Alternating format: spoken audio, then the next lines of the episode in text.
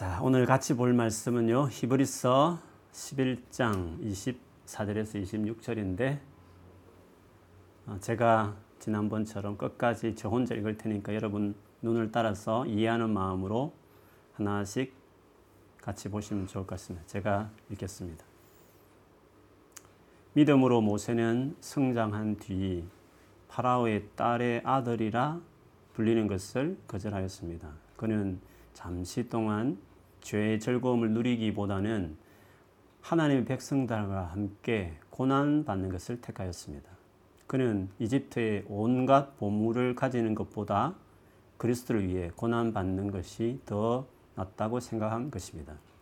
그는 오직 하나님이 주실 상만을 바라보았습니다. 아멘.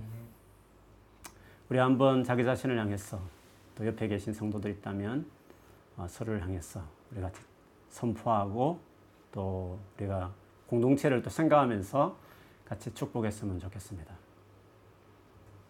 우리 꿈 있는 교회는 더 좋은 교회가 될 것입니다. 꿈 있는 교회는 더 좋은 교회가 될 것입니다. 아멘. 네, 그렇게 믿으시기 바랍니다. 네. 우리가 교회를 다니다 보면 섬긴다 이런 말을 참 많이 씁니다. 우리가 서로 섬겨야 돼 이런 말들을 참 많이 쓰죠. 사실 예수님께서도 그 말씀을 하셨죠. 내가 이 땅에 온 것은 섬김을 받으려 하는 것이 아니라 도리어 섬기려 하고 그 섬김의 절정인 자기 목숨을 다른 사람 대신해서 그 죄를 대신해서 죽는 제물로 드리기 위함이다. 이런 말씀을 하셨습니다. 오늘은 그 섬긴다 이 말이 무슨 의미인지에 대해서 아주 중요한 의미 한 가지를 가지고 여러분과 같이 좀 나누고 싶습니다. 섬긴다는 말이 무엇일까? 정답부터 말씀드리면 오늘 설교 타이틀처럼 섬긴다 하는 것은 함께 하는 것입니다. 누군가와 지속적으로 또 깊이 그 관계를 계속 갖는 겁니다. 왜 섬기는 것을 함께 하는 것이냐 이렇게 말하느냐 하면 우리가 누군가와 지속적으로 그걸 계속 깊이 가진다는 것은 때로는 많은 희생과 수고가 동반되기 때문에 그렇습니다. 바울이요, 전도자로서 복음을 전할 때, 복음을 전하는 그 대상과 자기의 관계를 표현할 때 나는 그들의 종의 입장에 선다. 나는 그들을 종이 되기 위한 것이다. 그러면서 복음을 전했다고 말했습니다. 바울이 스스로 내가 그들의 종이다. 즉, 섬긴다는 표현을 했을 때 그 의미는 조금 전에 설명했던 것처럼 그들과 함께 하려고 했다. 그 의미를 그대로 담고 있습니다. 고린도전서 9장 18절부터 27절까지 보면요. 내 상이 무엇일까?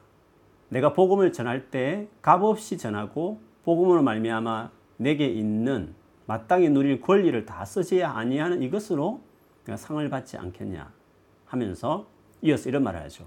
내가 모든 사람에게서 자유로우나 스스로 모든 사람에게 어떻게 됐다고 종이 된 것은 모든 사람이 종이 된 것은 더 많은 사람을 얻고자 합니다.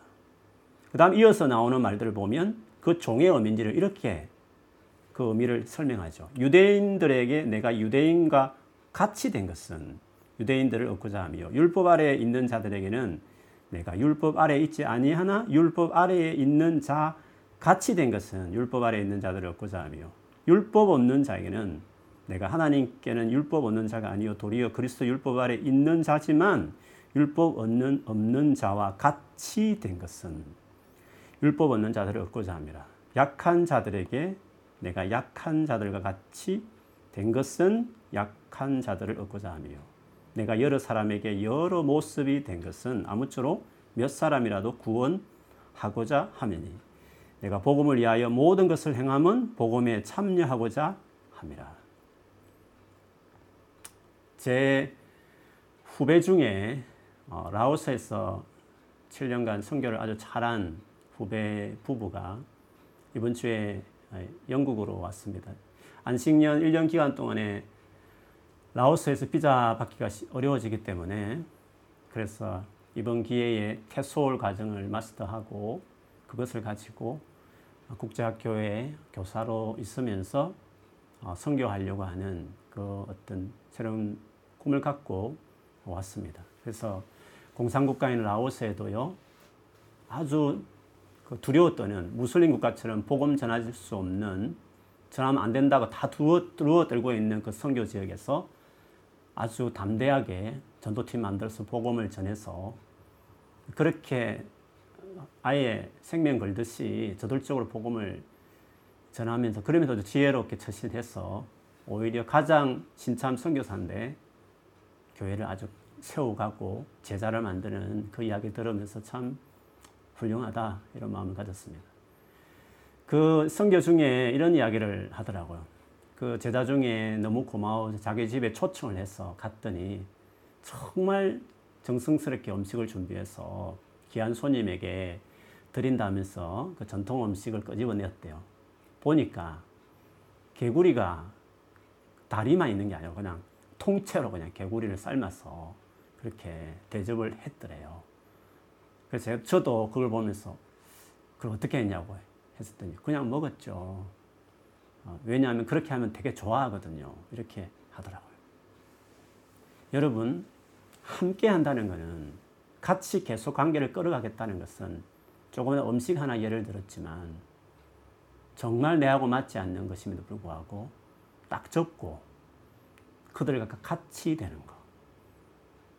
그들의 생각과 견해에 특별히 비진리가 부분 아니면 정말 나의 것도 다 접고 좀 말이 안된것 같이 보이고 복잡할 것 같이 보이지만 덜 지혜롭게 보일 줄 모르겠지만 그 사람의 관계를 더 중요하게 생각해서 내 것을 내려놓고 맞추고 포기하는 거. 그렇게 하지 않으면 관계를 유지할 수 없고 더 깊이 나아갈 수 없으니까 함께 한다는 것은 그래서 섬긴다 이렇게 이야기를 하는 것입니다. 오늘 우리가 읽었던 본문에도요 모세라는 분이 나옵니다.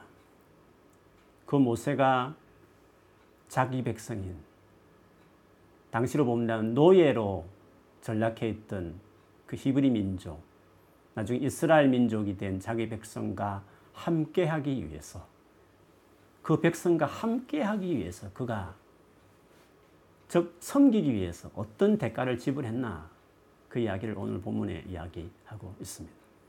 24절에 보면 모세는 성장한 뒤 나이 40이었습니다. 파라오의 딸의 아들이라 불리는 것을 거절했다. 파라오의 아, 파라오의 딸의 아들이라 불리는 것을 거절했다. 모세 이야기는 여러분 많이 들어보셨겠지만 부모님 다 레이 지파, 아주 경건한 지파의 아들로 태어났습니다. 근데 그 당시 태어날 때 애굽은 히브리 민족의 수가 늘어나는 것을 두려워했어요.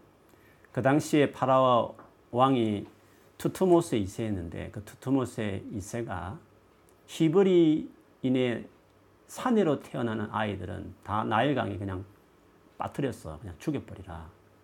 국가적으로 그런 행정명령이 엄한 명령이 내렸습니다. 그 가운데도 불구하고 모세 부모님은 하나님을 신뢰하고 이 낳은 모세를 석 달 동안 집에서 숨겨서 키워요. 근데 석 달 이후에는 도무지 숨길 수 있는 상황이 아니어서 방수 역할을 했던 역청을 바른 갈대 상자를 만들고 거기에 이 모세를 집어 넣어서 나일강으로 이렇게 떠내려 보내죠. 그의 누나 미리암이 어떻게 되나 주목하고 있는 상황이었는데 그 갈대 상자가 흘러서 바로 그 파라오의 딸, 파라오의 공주가 그 나일강에서 목욕하고 있는 그곳에 그것이 갔는데 그 공주가 아이 우는 소리를 듣고 갈대 상자 열어봤더니 복장이나 뭘 봐도 히브리인 아들이었지만 갑자기 너무 아이에 대한 불쌍한 마음이 동해서 그 아이를 양자로 나중에 삼게 되죠. 그 순간을 보고 있던 누나 미리암이 잽싸게 끼어들어서 혹시 이 아이를 위한 히브리 유모를 구해드릴까요? 아, 그렇게 해달라고. 그래서 모세 진짜 엄마를 붙여줘서 젖을 떼기까지. 그그 당시로 본다면 4세에서 5세 정도 될 때까지 모세 친어머니 손에서 모세가 길러지죠. 그리고 나중에 이제 정말 그 파라오의 궁궐에 들어가서 생활하게 되는데요. 여기서 우리가 이 공주가 어떤가 하는 것은 제가 뭐 여러 차례 말씀드리기도 했지만 이 공주는 젊은 공주가 아닙니다. 정확하게 말하면 왕비였습니다. 그러니까 그 당시에 그 왕이 파라오가 자기 남편이 되는 셈이었죠. 근데 불행하게도 이 왕비는 제일 중요한 대를 이을 아들을 낳지 못했습니다. 그래서 자기 남편 투투모스 2세가 궁녀 중에 한 궁녀와 함께해서 그, 그 가운데 한 아들을 낳게 되죠. 근데 그 일이 언제 있었냐면 모세를 양자 삼기 삼고 나서 20년 후에 있었던 일이니까 즉 이 당시 모세를 건질 때에는 이 왕비는 아들이 전혀 없는 가운데서 이 모세를 자기 아들로 삼은 상황이 된 것인 겁니다. 남편이 근데 일찍 죽어요. 그래서 궁녀 사이에 태어난 그 아들을 어, 왕으로 이렇게 즉위시켰지만 아주 어릴 때 죽어버렸기 때문에 그 모세의 양 어머니, 그 어머니 이 왕비가 20년 가까이를 애굽을 통치합니다. 그리고 역사의 기록물에 의하면 이 왕비가 나라를 정말 잘 다스렸다. 이렇게 나온 정도로 아주 권세 있는 왕비였고 그 왕비의 하나밖에 없는 양아들로 드려졌으니까 비록 파라오는 되지 못해도 모세가 누렸을 그 권세, 영광, 부귀는 어마어마했다는 것을 짐작할 수 있습니다.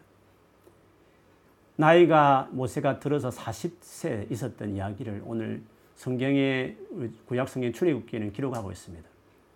40세가 되었을 때 그는 자기 민족 히브리 민족에 대한 특별한 마음이 있었고 그 민족이 고통당하는 현장에 갈 수밖에 없었죠. 갔더니 그 순간에 애국 감독이 자기 민족을 혹독하게 괴롭히고 모질게 매질하는 것을 보고 견딜 수 없어서 감독을 그 자리에 쳐서 죽여서 아예 남 모르게 어, 모래 그 묻어버리게 되죠. 근데 그것이 나중에 들켜지고 드러나게 되어서 자기 라이벌 관계, 궁녀에서 태어난 그 아들, 그때 한 23살 정도 되었을 것입니다. 그런 그 황제 파라오의 기회까지 들어간 소식을 듣고 두려워서 강야로 도망쳐 숨는 그 모세의 인생을 저렇게 보면 나와 있습니다. 바로 그 사건을 지금 한마디로 오늘 모세는 파라오의 딸의 아들 그 영광스러운 위치를 기꺼이 거절했다. 왜 거절했을까요? 뭐 이유가 있어서 거절했지 않겠습니까? 그 이유를 25절에 이렇게 설명하죠. 그는 잠시 동안 죄의 즐거움을 누리기보다는 하나님의 백성들과 함께 고난받는 것을 택하였습니다. 하나님 백성과 함께 하기 위해서. 그것이 고난의 길이지만 그 길을 하기 위해서 그렇게 했다는 거죠. 누구도 강요하지 않고 택하였습니다. 본인이 선택했다. 그렇게 이야기하고 있습니다. 더구나 그 같은 일을 26절에 보면 그리스도를 위해 고난 받는 것이다. 이렇게 히브리서 저자는 고백하고 있습니다.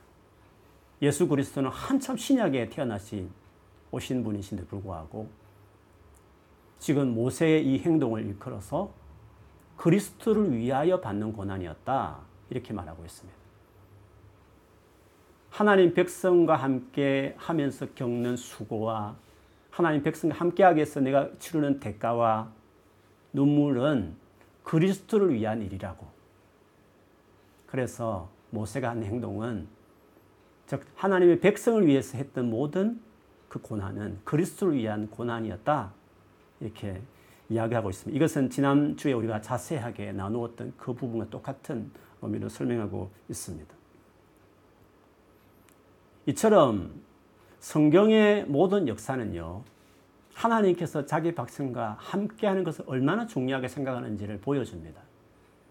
하나님께서 우리와 함께 하기 위해서 우리와 관계 맺고 교제하는 것이 목적이었기 때문에 우리를 만드실 때부터 자기 형상, 교제가 특징인 인격적인 존재로 우리를 처음부터 만드셨지 않습니까? 인간이 타락하고 범죄하여 하나님을 떠난 이후에도 하나님은 항상 찾아오셨고 우리와 함께 하기를 원하신다는 것을 계속 어, 보여주셨습니다. 드디어 가장 중요한 한 가지 계획이었던 온 인류를 구원하기 위한 한 민족 이스라엘을 만든 그때 즉 이 모세를 통해서 애굽에서 노예 생활하는 그들을 건져내어서 홍해를 건너서 어디로 들어갑니까? 강야로 들어가지 않습니까? 강야 어디까지요? 시내산이라는 산에 도착합니다. 거기서 1년 이상 머물면서 제일 중요한 일은 하나님과 그 구원해낸 이스라엘 민족 간의 법적인, 레귤러하게 정말 법적인 어떤 계약 관계, 즉 진짜 사랑하고 헌신하는 관계. 남남처럼 있었지만 그러나 어떤 것보다 더 가까운 관계로 돌입하는 부부처럼. 부부는 남남입니다. 피도 섞이지 않은 관계였습니다. 결혼하면 부모가 더 가까워집니다. 부모하고 원수지더라도 자기 배우자 같이 가려고 하는 그런 성향이 각 생기는 이유가 뭐냐면 남남이지만 부부라는 이 관계는 아주 신비로운 겁니다. 그처럼 그 시내산에서 오랫도록 지켜봐왔고 그 민족을 만들었던 하나님께서 이제 그 이스라엘 민족과 함께 시내산에서 정식 언약 성경으로 보면 우리로 이해하기 쉬우면 결혼 가장 가까운 관계 맺는 결혼식으로 거기서 언약식을 체결합니다.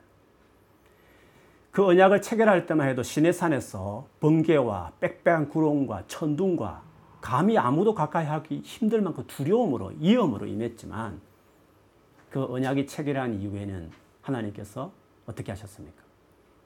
너희 가운데 텐트를 만들라. 내부는 화려하지만 겉으로는 해달 가죽, 염소털, 누가 봐도 그냥 천막에 지나지 않는 그 천막을 만들어라 했습니다. 광야 중에 정박할 때에는 그 텐트, 성막이 가장 이스라엘 백성 중심에 딱 설치하게 했습니다. 그 성막은 신혼방과 같은 것입니다. 하나님이 거기서 당신의 백성을 만나 주시는 것이었습니다. 이토록 하나님은 자기 백성과 함께 하시기 위해서 초라한 성막을 만들고 거기에 임할 정도로 우리를 얼마나 사랑하고 우리와 얼마나 함께 하기를 바라셨나 하는 것을 이처럼 보여줍니다. 그리고 드디어 이제는 하나님이 친히 직접 삼일째 하나님이신 예수께서 우리 가운데 직접 오셨지 않았습니까? 그 오신 사건이 요한복음 1장에 기록되어 있는데 그중에 14절에 보면 태초부터 있었던 하나님이신 그 말씀이 육신이 되어 우리 가운데 거하셨다. 그래서 우리가 그 영광을 보게 되고 그 아들을 알게 되었다. 이렇게 말씀을 했습니다. 근데 말씀이 그 말씀이신 하나님이 육신이 되었다. 그래서 우리 가운데 거했다 했을 때 그 거한다는 말을 원어에 보면 장막을 치다 그 뜻이 있습니다. 그 말은 마치 구약 시대에 광야에서 하나님이 이스라엘 백성과 언약을 맺은 다음에 장막을 치고 너무 그들 가운데 같이 있고 싶어 하셨던 그 마음 그대로 이제 아예 그 하나님께서 우리 가운데 사람이 되어서 우리 가운데 오신 것을 빗대어서 장막 친다 이런 표현으로 그대로 어, 단어를 담아 것이죠. 그래서 예수님이 또 다른 이름이 뭡니까? 임마누엘. 하나님이 우리와 함께 계시다. 하나님이 이름이 될 만큼 하나님은 얼마나 우리와 함께 하시기를 바랬나 하는 것을 알 수 있습니다. 그렇게 본다면 믿는 저와 여러분, 그리고 우리가 모인 이 커뮤니티, 이 교회는 하나님 보시기 얼마나 소중한지를 알 수 있습니다. 그리고 얼마나 세상의 많은 커뮤니티와 뚜렷하게 다른 그런 모임인가 하는 것을 알 수 있습니다. 돈을 벌 수 있고 우리의 커리어를 쌓아주는 수많은 단체들이 중요한 단체들이 우리가 보기 있지만 그러나 그들과 완전히 다른 것은 하나님이 친히 직접적으로 임재하시고 함께하는 커뮤니티는 교회밖에 없다. 그래서 교회는 하나님 보시기에 그토록 소중하고 귀하다는 것을 우리가 알 수 있습니다. 그래서 갈라디아서 6장 10절에 보면 그러므로 우리는 기회 있는 대로 모든 이에게 착한 일을 하되 더욱 믿음의 가정들에게 할지니라. 믿음의 가정들에게 더 잘해야 된다 하시는 말씀을 이렇게 하신 것이었습니다. 우리가 소위 이단이라고 하는 그 단체들, 이단에 대한 여러 가지 교리적인 정의도 있겠지만 또 다르게 요. 이단에 대해서 많은 것을 언급하고 있는 요한이 쓴 서신들, 요한 1세에 가보면 이단을 정의하기를 이렇게 정의하고 있습니다. 요한 1서 2장 19절에 보면 그들이 저 이단을 말합니다. 우리에게서 갔지만, 나갔지만 그들은 우리에게 속한 자들이 아니었습니다. 그들이 우리에게 속한 자들이었다면 그들은 우리와 함께 그대로 남아 있었을 것입니다. 그러나 결국에는 그들은 모두 우리에게 속한 자들이 아니라는 사실이 드러나게 되었습니다.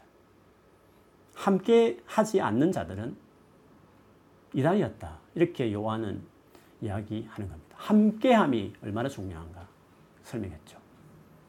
바울이 가장 문제 많은 교회인 고린도 교회라는 교회에 두 번이나 우리 쓴 편지가 우리 성경에 들어와 있습니다. 거기 보면 고린도 교회 중에 특별히 힘께는 있어 보이는 영향력 있는 한 성도가 자기 새엄마와 같이 동거하는 세상에도 있을 수 없는 그런 음행을 저질러요. 그래서 바울이 왜 그걸 두느냐, 그 사람을. 그래서 그 사람이 만일에 지적해서 회개하지 않으면 교회에서 그를 출교시켜라. 그래서라도 회개하도록 출교하라. 라고 그 말을 하면서 그 교회에서 나가 내보내는 함께하는 공동체인 그 교회 공동체에서 내보내는 그 행위를 일컬어 고린전서에는 뭐라고 말한다 했습니까? 사탄에게 넘겨줘라 이렇게 표현했습니다. 공동체를 떠나는 함께하는 것들을 거부하는 이 모든 것들이 얼마나 이것이 불행 중의 불행이고 저주인가 하는 것을 그렇게 신약에 와서도 바울은 함께하지 않는 것이 무엇인지 함께하는 것이 바로 우리 신앙이 얼마나 중요한지 하는 것을 그렇게 설명한 것이었습니다. 그런데 여러분 우리가 늘 느끼지만 교회 안에서 믿는 우리들이 함께 한다는 것들이 좋을 때도 있지만 어떨 때는 진짜 힘들고 어려울 때도 참 많이 있습니다. 그래서 우리가 자주 듣는 말, 또 우리가 가끔 하는 말, 교회에서 상처받았다 이런 말들을 하는 겁니다. 그래서 믿음이 너무 없을 때에는 아예 교회를 떠난다든지 아니면 그냥 너무 힘들기 때문에 다른 교회를 옮긴다든지 그럴 수도 있는 것이죠. 아니면 교회를 나와도 그냥 예배만 드리고 간다든지 혹은 소예배 소그룹 모임에 참석한다 할지라도 마음을 그렇게 열지 않고 그냥 나갔다가 들어왔다가 이렇게 왔다 갔다 하면서 마음을 두지 않는 채로 그렇게 교회 생활을 사실 할 수도 있는 겁니다. 그렇기 때문에 같이 한다 이 말은 함께 한다는 의미는 섬긴다 그런 말을 쓰는 겁니다. 섬김의 마음이 있어야 계속 같이 가는 겁니다. 함께 한다 이 말은 관계를 포기하지 않는다 이 말입니다. 어떤 관계? 지속적으로 깊이 관계를 계속 맺는 이 펠로십을 내가 끊지 않는다. 힘들지만 계속 포기하지 않고 내가 간다. 함께 한다는 의미는 그 의미입니다. 그렇게 하려면 내 희생이 얼마나 필요하겠습니까? 내가 맞추고 내가 침을 삼키듯이 그 힘든 마음을 삼키면서 그렇게 내 스스로를 매니지하지 않으면 우리는 그것이 힘든 겁니다. 그래서 서두에 읽어들었던 고린도전서 9장에 보면 그 바울이 각 부류의 사람과 같이 하려고 했다고 하는 말을 한 다음에 그 뒤에 구절에 가보면 바울의 마지막 말 중에 그런 말이 있습니다. 자기를 마치 큰 경기에 출석하는 운동선수에 비교하면서 자기 몸을 쳐서 복종시켜 간다. 이렇게까지 자기 관리에 대한 이야기를 했습니다. 내가 열심히 복음을 전하지만 혹시나 이 섬김의 태도, 내가 관계 맺으면서 막 마음 상한 것들 때문에 혈기를 부려서 막 내 감정대로 다 행해버리면 복음은 실컷 전해놓고 내가 주님의 사역자로 버림을 당할까 싶어서 내가 복음의 현장에서 당신의 백성들을 상대하는 그 자리에서 내 감정대로 너무 마음이 상해서 그렇게 혈기대로 하지 않으려고 자기 몸을 쳐서 복종시키면까지 그렇게 가면서 맞춰가면서 그 백성과 함께 하기를 바랬다. 거기까지 이야기했습니다. 그래서 함께 한다는 것은 섬기는 것을 이야기하며 달리 말하면 사랑한다는 것은 상처를 받을 각오를 하고 그 상처를 받아내면서 지속적으로 관계를 포기하지 않고 가는 겁니다. 사랑은 절대 감상적이지 않습니다, 여러분. 사랑은 상처를 받는 겁니다. 상처 받을 줄 알면서도 그냥 거기에 머무는 겁니다. 그리고 상처를 받아내고 소화시켜 버리는 것이 그게 사랑하는 것이다. 그렇게 말하는 것입니다. 그래서 관계를 포기하지 않고 지속적이고 그리고 적당한 관계 말고 깊은 관계, 이 관계의 상태를 계속 유지한다는 것은 그 쉬운 게 아닙니다. 이게 정말 어려운 것이었고 모세의 이 하나님 백성과 함께 치료하기 위해서 치료냈던 그가 잃어버렸던 포기했던 것들을 한번 보십시오. 자기 백성과 함께 하기 위해서 그 모든 것들을 했던 것이었습니다. 왜 그럴까요? 그 관계가 너무 중요하기 때문에 그렇습니다. 한 번 보고 말 관계 같으면 뭐 마음 들고 힘들면 안 할 수 있습니다. 그러나 중요한 관계는 정말 중요한 관계는 아무리 그 관계가 힘들고 상처가 되기 어려워도 그 관계가 중요하면 우리는 포기하지 않는 겁니다. 포기하지 않는다는 것은 적당히 거리를 두고 사귀는 게 아니라 계속 상처 주는 현장에 계속 직면해 내는 겁니다. 그리고 그 자리에 계속 있는 겁니다. 기도하면서 받아내고 또 계속 그 관계를 끊어가는 겁니다. 주님이 그 사람을 빚어내실 것을 믿고 주님께 맡기면서 계속 나는 사랑으로 받아내는 겁니다. 왜요? 중요한 관계이기 때문에 그렇습니다. 여러분, 저와 여러분의 관계는 혈육의 관계보다 사실은 더 진합니다. 우리는 이렇게 살다가 예수를 믿지 않으면 영원히 헤어질 수도 있는 겁니다. 죽음으로. 그러나 예수를 한번 믿어 맺어진 저와 여러분의 성도의 관계는 영원히 가기 때문에 예수의 피로 그분의 죽음으로 맺게 한 관계이기 때문에 우리 관계는 너무 중요한 겁니다. 가족 관계보다도 그 관계도 우리가 최선을 다해서 사랑하는 가족이니까 예수 믿고 같이 영원한 그 하나님 나 들어가야 되겠지만 그 가족에 향한 헌신 그 이상으로 성도의 관계는 중요하고 그러므로 우리는 어떤 경우에도 교회 안에 맺어진 한 가족을 맺은 교회 안에서 정말 예수를 믿는 사람이 분명한데 그 사람이 너무 성격이 투박하고 너무 말에 상처가 많고 행동하는 게 너무 거칠어서 상처를 주는 것이 맞지만 그래도 그가 믿는 형제면 믿는 자매면 그리고 믿겠다고 교회를 온 사람이면 우리는 그를 포기하지 않고 그 관계를 멀리한 채로 지내지 않고 내게 맺게 한 관계면 그 관계를 끌어가겠다. 그 상처를 받아내겠다. 주님이 상을 하시니까 나를 더 위로하실 것이고 그리고 저를 변화시키고 은혜를 주실 것이다. 그 기간이 10년, 20년 오래 갈 수 있지만 계속 끌면서 나는 이 공동체 안에서 이 관계를 나는 포기하지 않겠다. 함께 하겠다. 함께 계속 하겠다. 그 길이 고난의 길이지만 함께 하겠다. 그것이 섬긴다. 섬긴다. 그렇게 말할 수 있는 것입니다. 여러분, 인격의 성장도요, 우리가 이렇게 할 때 성장합니다. 우리가 힘든 어려운 그것들을 받아내지만 사실은 그 어떤 관계든지 지속적으로 포기하지 않으면 그 힘든 관계를 받아낼 만큼 내가 내 용량이 커집니다. 내 인격이 자라는 겁니다. 기억하십시오, 여러분. 인격은 지식이 아닙니다. 많은 인포메이션을 많이 듣는다고, 많이 배운다고 해서 인격이 자라는 게 아닙니다. 뭐 강의를 많이 듣고 훈련을 많많이 받고 선교 단체 가서 훈련 많이 받고 초급부터 공고해 고급까지 단계별 제자 훈련 다 떼고 그런다 해서 인격이 성장하느냐? 물론 지적 영역이 우리 안에 모든 영역을 이렇게 연결되어 있기 때문에 성장케 하는 것도 맞습니다. 그러나 인격이라는 것은 지식적인 것보다는요, 관계적입니다. 그래서 모든 인격의 변화는 지속적인 관계 안에서, 그리고 깊은 관계 안에서 사실 인격이 만들어지는 겁니다. 그래서 우리가 결혼할 때 그 가족을 보려고 하지 않습니까?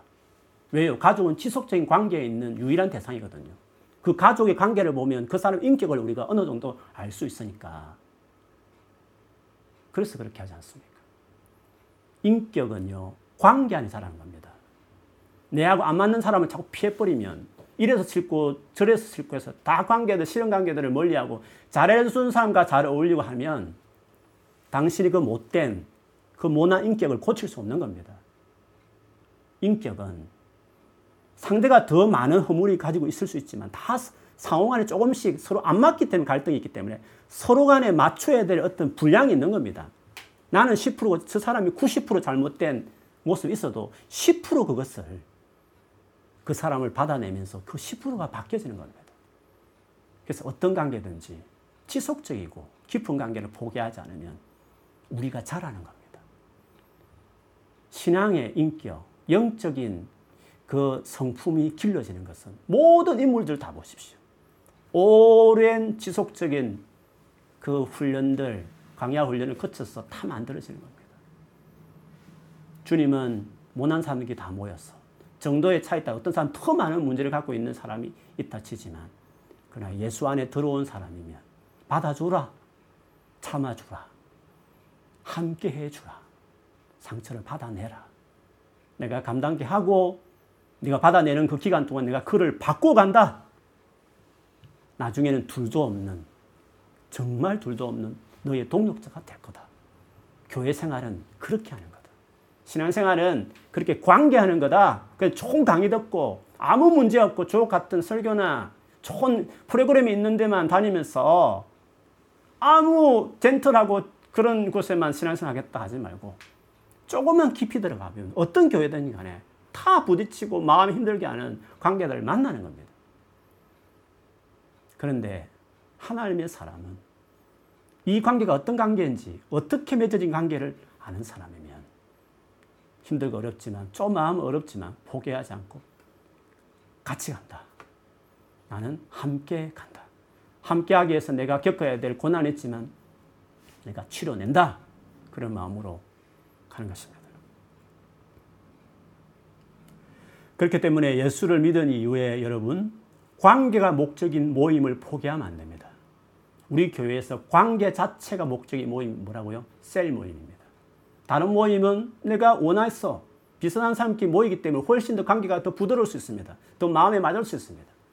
그러나 진정한 교회의 성격을 담은 것이 아닌 겁니다.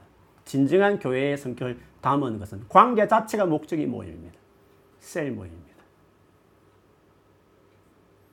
그래서 때론 거기 가는 것이 어떨 때는 그 관계, 그 자리에 그냥 관계 자체가 목적이기 때문에 어떤 목적을 비슷한 사람이 모인 것이 아니기 때문에 그 자체 모인 것이 너무 다른 사람들이 비슷한 사람이 모았으면 어느 정도 공통부모가 맞으면 맞을 텐데 그냥 그렇지 않으니까 모였으니까 조금 나이별로 조금 뭐 직장인 학생이 모았다 치지만 그래도 관계 중심의 모임이 셀 모임이니까 그 자리에 함께 한다는 것이 그리고 계속 함께 한다는 것이 어려운 겁니다. 그러다 보니까 중간에 셀 모임을 가고 싶지도 않고 갔다가 말다가 이렇게 지속적으로 끝까지 간다. 한 번 가면 난 끝까지 웬만하면 나는 끝까지 간다. 그런 마음으로 셀 모임에 참석하지 않는 경우가 이런저런 뭔가 일이 있으면 빠지고 싶은 마음이 이유가 되어서 다 하나하나 이유지만 진짜 중요하다. 내가 여기서는 빠지지 않는다만 할 만큼 그렇게 하기가 힘든 일들이 우리에게 솔직히 있는 거 잘 압니다.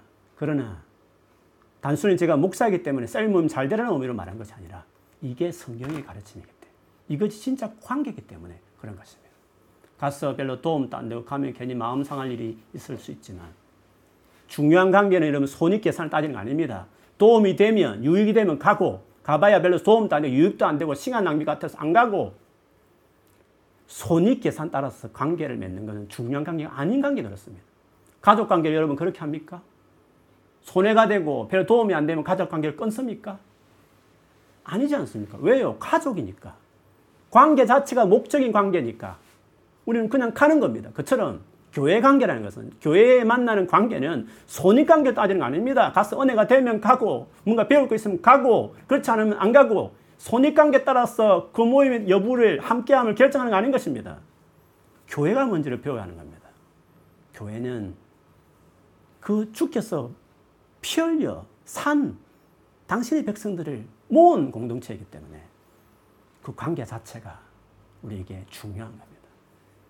그래서 함께 하는 것이 그것이 왜 섬김인지를 이래 우리가 아, 이해할 수 있다고 생각해요. 그래서 오늘 본문에 이 섬긴다, 함께 한다의 의미를 믿음의 행위로 말했습니다. 믿음으로 모세는 하나님 백성과 함께해서 바로의 딸의 그 아들이 되기를 거절했다.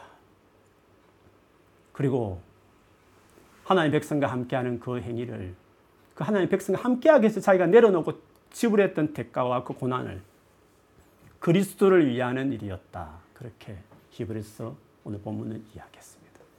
여러분이 교회 안에 있는 사랑하는 주님이 정말 사랑하는 목숨 내어서 구원한 형제 자매들과 함께하기 위해서 겪었던 수많은 아픔과 가슴 앓이 그것을 주님은 나를 위한 가슴 앓이다. 이렇게 주님 보시는 겁니다. 여러분이 사랑하는 그렇게 사랑하는 주 예수 그리스도를 위해서라도 그분이 죽어서 건진 그 사랑하는 그 형제자매들. 지금은 여러분이 힘들게 하는 형제자매일 수도 있지만 신앙사업은 그런 사람을 만날 수 있지만 그때마다 이들을 내가 부담아주고 이 아픔과 허물을 내가 받아주는 이 모든 일은 내가 그리스도를 위하는 일이다. 그렇게 생각해야 됩니다. 그리고 그 모든 것에 대하여 주님은 마지막에 상을 여러분에게 상으로 갚아줄 것입니다.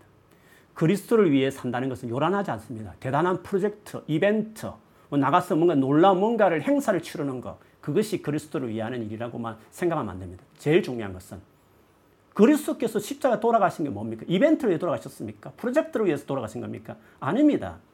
저와 여러분 같은 영혼을 위해 돌아가신 겁니다. 소자에게 한 그것이 당신이 사랑하는 백성들을 위해서 한 것이 그것이 그리스도를 위한 겁니다. 주님이 사랑하는 그 백성과 함께 하겠다. 그게 크고 작은 어려움들을 다 감수하며 했던 그 모든 것들이 다 그리스도를 위한 일이다. 예수를 위해 산다는 것은 너무 추상적으로 생각하지 마십시오. 요란하게 단계 성경 나와가지고 뭐 많이 많은 물질을 하면서 뭐 대단하게 하는 것이 그것만이 하나님 일이라고 그리스도를 위한 일이라고 복음을 위한 일이라 생각하지 말고 현재 그들을 그렇게 믿도록 하기 위해서 내가 영혼을 부여안고 바울처럼 선교 현장에서 불신자들을 섬기는 마음으로 종된 마음으로 그렇게 하든지 이미 믿은 자들을 그렇게 계속 케어하고 세워가는 그 일들 결국 영혼을 위한 눈물과 가슴앓이가 바로 그 그리스도를 여러분이 사랑하는 그리스도를 위한 일이다 생각을 하십시오.